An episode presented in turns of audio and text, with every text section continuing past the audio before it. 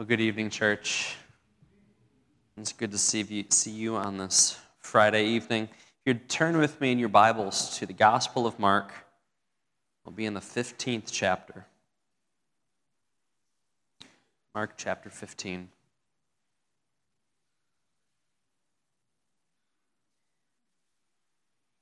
So this evening we're going to go through about 12 or 13 verses in Mark chapter 15 beginning in verse 24. So, hear the word of the Lord from Mark chapter 15. And they crucified him and divided his garments among them, casting lots for them to decide what each should take. And it was the third hour when they crucified him. And the inscription of the charge against him read, The King of the Jews. And with him they crucified two robbers, one on his right and one on his left and those who passed by derided him, wagging their heads and saying, Aha! You who would destroy the temple and rebuild it in three days, save yourself and come down from the cross. So also the chief priests with the scribes mocked him to one another, saying, He saved others, he cannot save himself. Let the Christ, the King of Israel, come down now from the cross that we may see and believe. Those who were crucified with him also reviled him. And when the sixth hour had come, there was darkness over the whole land until the ninth hour. And at the ninth hour, Jesus cried with a loud voice, Eloi, Eloi, lama sabachthani, which means, My God, my God, why have you forsaken me? And some of the bystanders hearing it said, Behold, he is calling Elijah. And someone ran and filled a sponge with sour wine, put it on a reed, and gave it to him to drink, saying, Wait let us see whether Elijah will come to take him down. And Jesus uttered a loud cry and breathed his last, and the curtain of the temple was torn in two from top to bottom. Hear the word of the Lord. Can you pray with me? Our Heavenly Father, tonight enlarge our hearts, warm our affections, open our lips, supply words that proclaim love lusters at Calvary.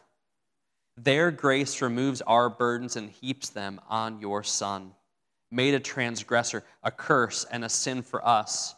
There the sword of your justice smote the man, your fellow. There your infinite attributes were magnified, and infinite atonement was made. There infinite punishment was due, and infinite punishment was endured. Christ was all anguish that we might be all joy, cast off that we might be brought in, trodden down as an enemy that we might be welcomed as friends, surrendered to hell's worst that we might attain heaven's best, stripped that we might be clothed, wounded that we might be healed, athirst that we might drink, tormented that we might be comforted, made ashamed that we might inherit glory, enter darkness that we might have eternal light our Savior wept that all tears might be wiped from our eyes, groaned that we might have endless song, endured all pain that we might have unfading health, or a thorny crown that we might have a glory diadem. Bowed his head that we might uplift ours, experienced reproach that we might receive welcome, closed his eyes in death that we might gaze on unclouded brightness expired that we might forever live. O Father, who spared not your only Son that you might spare us, all this transfer your love designed and accomplished. Help us to adore you by our lips and lives, that every breath of ours might be ecstatic praise, our every step buoyant with delight as we see Satan baffled, defeated, destroyed, sin buried in the ocean of reconciling blood, hell's gates closed, heaven's portal opened. Go forth, O conquering God, and show us the cross, mighty to subdue, comfort, and save.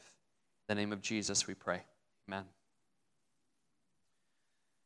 Our passage tonight begins with these words, and they crucified him.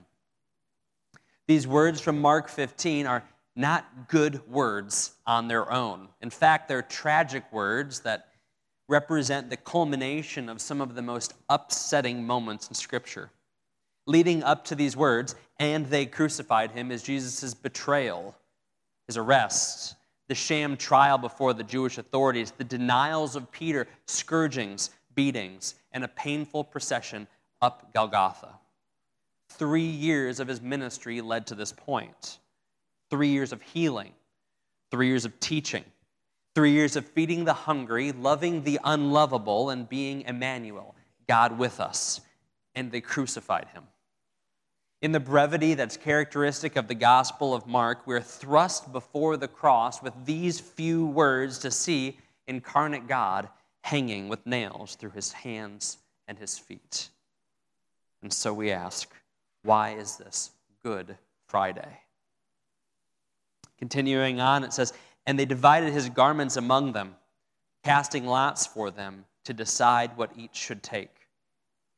So after he is crucified, insult is added to injury when they divided garments among them, casting lots for them to decide what each should take. Like sick gawkers at some kind of horrific accident being covered by national news, the soldiers grabbed for something to take as a token, or just as likely, they saw an opportunity to get something for free. Now, the 22nd Psalm anticipated this cruel feeding frenzy. As Hundreds of years prior to the event, David wrote the words, They divide my garments among them, and for my clothing they cast lots. Jesus, knowing these words as not only a student of the scriptures in his humanity, but the inspirer of these words in his divinity, now looked down on their fulfillment. Naked on the cross, he watched those who mocked him add careless insult to wretched injury. Naked, he watched what he anticipated time immemorial while clothed in glory with the Father. It was prophesied to happen, but their selfish scramble for his garments was not good. Continuing, it says, And it was the third hour when they crucified him. And the inscription of the charge against him read, The King of the Jews. And with him they crucified two robbers, one on his right and one on his left. Now, everything that we see at the crucifixion was intended to demoralize, and specifically to denigrate Jesus. The sign, the King of the Jews, was tacked to the cross to prove that he was a blasphemer. The charges brought against him were that he had said that he was equal with God by saying that he was to be the king. The common thieves on either side of him, the authorities lumped together with him and his zealous religiosity, in their view, as simply one more problem that they had to deal with. They had to deal with thieves, and now they had to deal with this man and the trouble that he was starting. Of course, we know that Jesus was the King of the Jews. Jesus is the King of the Jews. Moreover, he was and he is King of Kings. Their charge of blasphemy was, ironically, blasphemous itself. And of course, Jesus' humiliation, this demoralization, this denigration didn't start only when he was executed with sinners on his right and his left. His humiliation started when he was born into a world thick with sinners. Jesus' life began in a manger with two sinners. Jesus' life ended on Calvary with two sinners. This was why he was sent into the world to save sinners.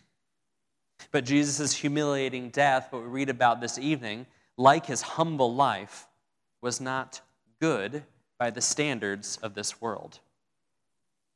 Mark continues, and those who passed by derided him, wagging their heads and saying, Aha, you who would destroy the temple and rebuild it in three days, save yourself and come down from the cross. So also the chief priests with the scribes mocked him to one another, saying, He saved others he cannot save himself. Let the Christ, the King of Israel, come down now from the cross that we may see and believe. those who were crucified with him also reviled him. And so now, at this moment, in stark contrast to the festival atmosphere that we saw a week ago at the triumphal entry on Palm Sunday, Jesus has now become the object of a new kind of spectacle, a new kind of focus. No longer riding in as a king, but now on a cross. No longer is he the object of pride and the object of hope for those who see and cry out for him. Now he is, in their minds, the object of scorn. With the same fervor that they shouted, Hosanna, they now shout insults at him. And as we read here, passersby shook their heads in shame. For crucifixion was indeed a shameful death. There's many, many ways to kill someone. There's many ways to take care of somebody who is a thorn in the side of the Jewish authorities, many ways to take care of someone who is a problem to the Roman authorities. Crucifixion was intended to put someone and what they represented on display. One more irony in this situation is that now the cross is what we have been singing about. The cross is indeed something that we display. The cross is something that we focus on, but we have taken, because of Christ, because of his church, we have taken the derision and the shame of that symbolism and that imagery, and if we have turned it into something triumphant, but in that day, it was only a source of shame. Onlookers, they brazenly challenged him using his own words. For he had promised that he was greater than the temple itself. So they said, You thought you could destroy the temple and rebuild it. Surely you can save yourself not knowing, of course, that Jesus, in talking of the temple, was talking about his own body. The priests, the constant antagonists that they were, thought they had quelled any momentum of this new movement that Christ had started. For salvation surely could not be accomplished by one who needed saving himself. Little did they know that the death was the the mechanism by which the Trinity had promised in time past that would be used to save countless multitudes. And even the dying thieves mocked him. We don't have the resolution, and the one thief that does change his, his mind and his perspective, who is changed by Christ in the Gospel of Mark. But what is meant to be communicated here is that there's something going on in the minds of those thieves because there is something perversely cathartic about hurting others when you yourself are hurting. All of these things the insults from the passersby, from the onlookers, from the priests, from the thieves none of this was good. It ought to pain us to think of Christ enduring insults on top of his excruciating energy, in, injuries. It ought to pain us to think of the emotional and the spiritual darkness of anyone ruthless enough to mock a dying Jesus.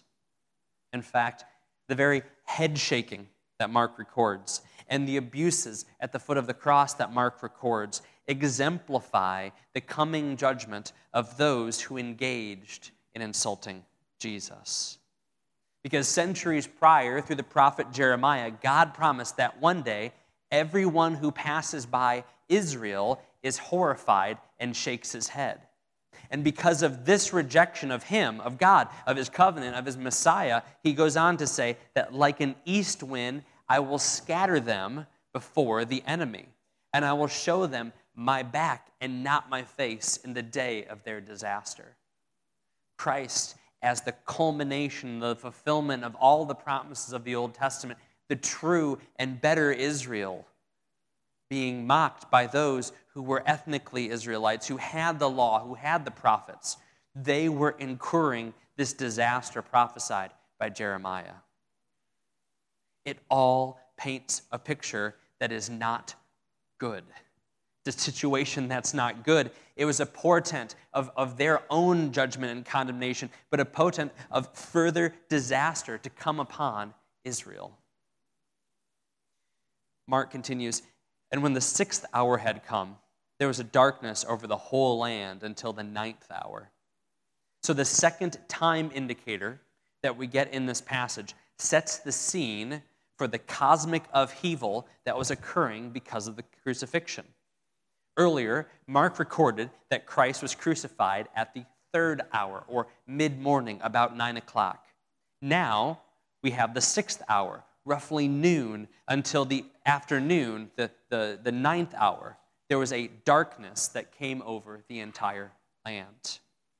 Darkness is not good. Any culture can tell you this, but much more close to us, any child can tell us this. Any child understands the vulnerability and the fear that comes over someone when there's darkness, particularly when there's darkness that is not expected or anticipated. It's not just children that understand this situation. If you were out in a building, whether it be a shopping mall or a stadium or even this building, if the power were to suddenly go out and the building were to go dark, you would have all the people, or most of the people, gasp or maybe even stifle a shout at the unexpected darkness. If a storm quickly comes in, people will naturally walk worriedly to a window and look up at the darkening sky, wondering what is happening. Darkness is naturally frightening. And this darkness that we read about that settled from the sixth to the the, the ninth hour, from noon till about 3 o'clock in the afternoon, was not like losing electricity, and it was not like a passing thunderstorm. It was an expansive darkness that soaked Jerusalem in black in the middle of the day. It would have triggered that childlike vulnerability and fear across the entire city. As real as it was, and as dark as it truly was, it symbolized and it pictured that actual torquing of creation that accompanied the incarnate God writhing in agony on the cross. Other gospels record darkness, earthquakes, the dead rising. In sin, because of sin, the sin that had beset the world from millennia prior to this moment, the order and the state of the world was not good. And you even see creation responding and reacting to the dire nature of the situation as there is darkness that settles on the land. But in that moment, the shadow of the cross shone a great light upon the need for redemption redemption for souls and redemption for the world. At the ninth hour, it says, Jesus cried with a loud voice, Eloi, Eloi, lema sabachthani, which means, My God, my God, why have you forsaken me? And some of the bystanders hearing it said, Behold, he is calling Elijah. And someone ran and filled a sponge with sour wine, put it on a reed, and gave it to him to drink, saying, Wait, let us see whether Elijah will come to take him down. So, what Jesus is doing here, we have it in Aramaic, but we also have it translated for us into English. Jesus is quoting the 22nd Psalm. Jesus fully acknowledges that his situation is not good. And once again, as we've talked about before, the 22nd Psalm is a psalm of lament. David, the, the human author of the 22nd Psalm, is crying out for deliverance because of the brokenness of the world and the brokenness of those who are persecuting him. He petitions in crying out to God, the only one he knows his help comes from the holy covenant God of Israel. Still, although he calls with confidence, what he feels in that moment of vulnerability is being forsaken. David felt when he wrote it, and Christ says when he screams it from the cross, the weight of sin and the creeping death that accompanies the sinful state of mankind. And so, as David did centuries prior, Jesus from the cross feels the weight of sin. He feels the creeping death that accompanies the sinful state of mankind. The difference is that David, the original author of Psalm 22, like you and like me, actually deserves that death. They deserve that weight of sin. We deserve that weight of sin, that crushing burden that should be on our shoulders when we are standing in a state where we are unrepentant before a holy God. But Jesus, on the cross, at any other point in his life, deserved no such thing. Perfect obedience to the law, perfect, harmonious relationship with the Father. Jesus, in perfect glory and in perfect relationship with the Father and the Spirit in eternity past, covenanted to enter into his creation and take the place of his people, paying the price for their sin. And so Jesus' cry of, My God, my God, why have you forsaken me? cannot be misunderstood as some kind of disunion of the triune God. Jesus' cry is not the echo of David's psalm. It is the original voice that David and the assembly of God's people throughout time repeat in their moments of despair. Jesus' voice is the original voice. David's psalm and our prayers are the echoes. They are the twisted derivation of what was understood and communicated by a holy God to his people. Again, our feeling of forsaken by God is brought on by our sin. When we'll, we feel like our prayers are not heard, when we feel like our situation is too much for us to bear, when we feel like our suffering is unjust, and we cry out for that feeling. In some way, shape, or form, whether it be our sin or the sin that we participate in by being part of a fallen world is brought on by us and by our race. But Christ's feeling of being forsaken is, and hear this, church, brought on by our sin as well.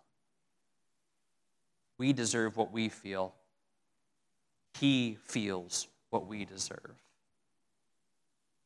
So we can't misunderstand Jesus' words, what he meant and what they meant for his relationship with the Father. There was no break in the Trinity. There was no disunion between Father and Son and Spirit on the cross. Misunderstanding Jesus' words is what the soldiers, unfamiliar perhaps with Jesus' Semitic tongue, did when they assumed he was praying to Elijah. Standing there, prodding the face of the Messiah with an anesthetic, they watched and they waited. But they had misheard Jesus. They misunderstood Jesus. At the pinnacle of history, these soldiers were watching and waiting for the wrong thing.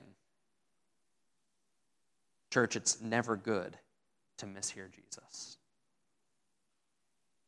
And following this, Mark records that Jesus uttered a loud cry and breathed his last. Once more, the concise nature and the brevity of the Gospel of Mark communicates something that could be written account across countless volumes.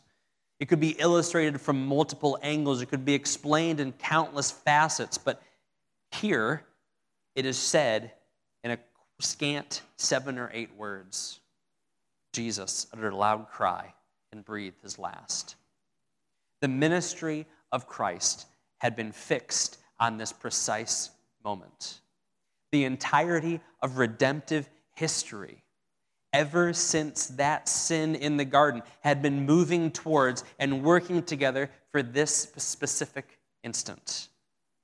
But in these words, and Jesus, Jesus uttered a loud cry and breathed his last, we are left on a precipice. Jesus is dead. Just like that a shout, and then silence. A guttural crescendo from Emmanuel, God with us, followed by. In the book of Exodus, Moses recorded these words You shall make a veil of blue and purple, scarlet material, and fine twisted linen. It shall be made with cherubim, the work of a skillful designer. You shall hang it on four pillars of acacia overlaid with gold. their hooks also being of gold, on four bases of silver. You shall hang up the veil under the clasps, and you shall bring in the ark of the testimony there within the veil. And the veil shall separate for you the holy place and the holy of holies. The very next words that Mark records after Jesus lets out a loud cry and breathes his last are these And the curtain of the temple was torn in two from top to bottom. We read that at the death of Jesus Christ, the ornate veil that was in the temple was rent asunder. Of all the details and all of the circumstances that could be recorded immediately following the blunt verse, and Jesus uttered a loud cry and breathed his last, by the inspiration of the Holy Spirit, Mark writes, and the curtain of the temple was torn in two from top to bottom. You might ask, why do we call it Good Friday? Your children or your family or your neighbor might ask you why we refer to a day in which we remember so much bad is good. Jesus was crucified. Jesus' belongings were stolen. Jesus was blasphemed and treated as a common criminal. Jesus was mocked. Jesus' ordeal led to a darkness overtaking the land. Jesus cried out from the weight of our sin, of your sin, of my sin, and those around him did not understand. And Jesus uttered a loud cry and breathed his last. But the curtain of the temple was torn in two from top to bottom. As Moses wrote thousands of years prior, the veil shall separate for you the holy place and the holy of holies. This curtain, which was existing in the tabernacle and then in the temple and then in, Sol- in the second temple, this curtain was an inhibitor. It was a wall. It was a physical reminder of mankind's unholiness, a physical reminder for all who drew near, even drew to the outer courts and had some sort of conception of what was inside the magnificent building. There was something there separating them from a holy God, representing their sin, representing the dividing wall of the transgressions. It tangibly kept people from the presence of God represented in the Holy of Holies. And at Jesus' death, that veil was torn down. That church was good. It is good. It's dramatic and emotional and symbolic and climactic and all of those things. But first and foremost, it is good because we now have confidence to enter the holy place by the blood of Jesus, by a new and a living way that He opened for us through the curtain that is through His flesh. And the author of Hebrews continues by saying that since we have a high priest over the house of God, let us draw near with a true heart and full assurance of faith, with our hearts sprinkled clean from an evil conscience and our bodies washed with pure water. Let us hold fast the confession of our hope without wavering, for he who promised is faithful. Church, these words from the epistle to the Hebrews unpack and display in great beauty with unparalleled devotional fervor the goodness of Good Friday. It is good, though, only if you have and hold fast the confession of the hope of the apostles, the faith that was once for all delivered to the saints, the magnificent message of the gospel preached by Jesus himself that for God so loved the world that he gave his only Son, that whoever believes in him should not perish, but will have eternal life. Don't mishear this. Like those soldiers who were standing next to Jesus and didn't even understand that he was calling out to Yahweh God, don't mishear this. If you do not have and hold to this confession, this hope, this faith, this gospel, today is a good day to do it because it too, a Good Friday, is a good day, the day of salvation. We are called today, if we don't know already, to cease striving to access God and earn his favor on our own terms. Stop listening to the world. Stop listening to your heart and start listening to the call of the Holy Spirit of Christ, surrendering your burden to the strong hands of Jesus, knowing that He is faithful and that He will guide you into the presence of His glorious grace. If you have repented, if you have put your faith in Jesus Christ, if He is Lord of your life, you know that today is good. With all of the difficult imagery that we must go through as we turn to the Gospels, as we sing the songs that we sing, as we tell the stories to our children of the pain and the agony and the grief and the bruised and bloodied body of the only innocent man to ever walk this earth, we know that today is good. In his goodness and in his kindness, Jesus left us with these things. He left us with his word. He leaves us with his spirit. And he left us with this simple supper.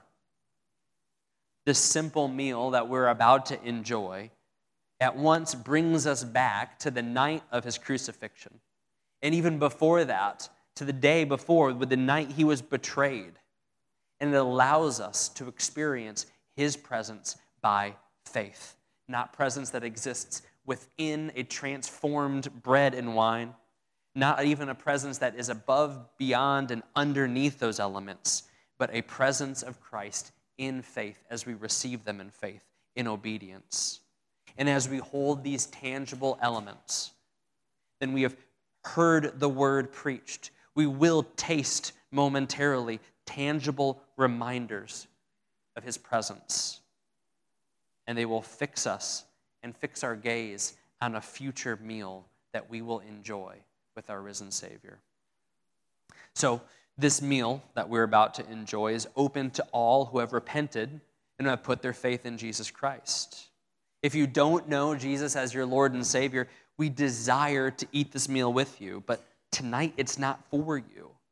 But trust me when I say to you that it would be good, very, very good, to eat this meal with you shortly as a celebration of a newly found grace. And so, in a moment, John is going to come up and he's going to lead us in a song. And David and Joe are going to come up and administer the elements. So, if you'd come up and receive them, and then go back to your seat, and we'll then participate in the Lord's Supper together.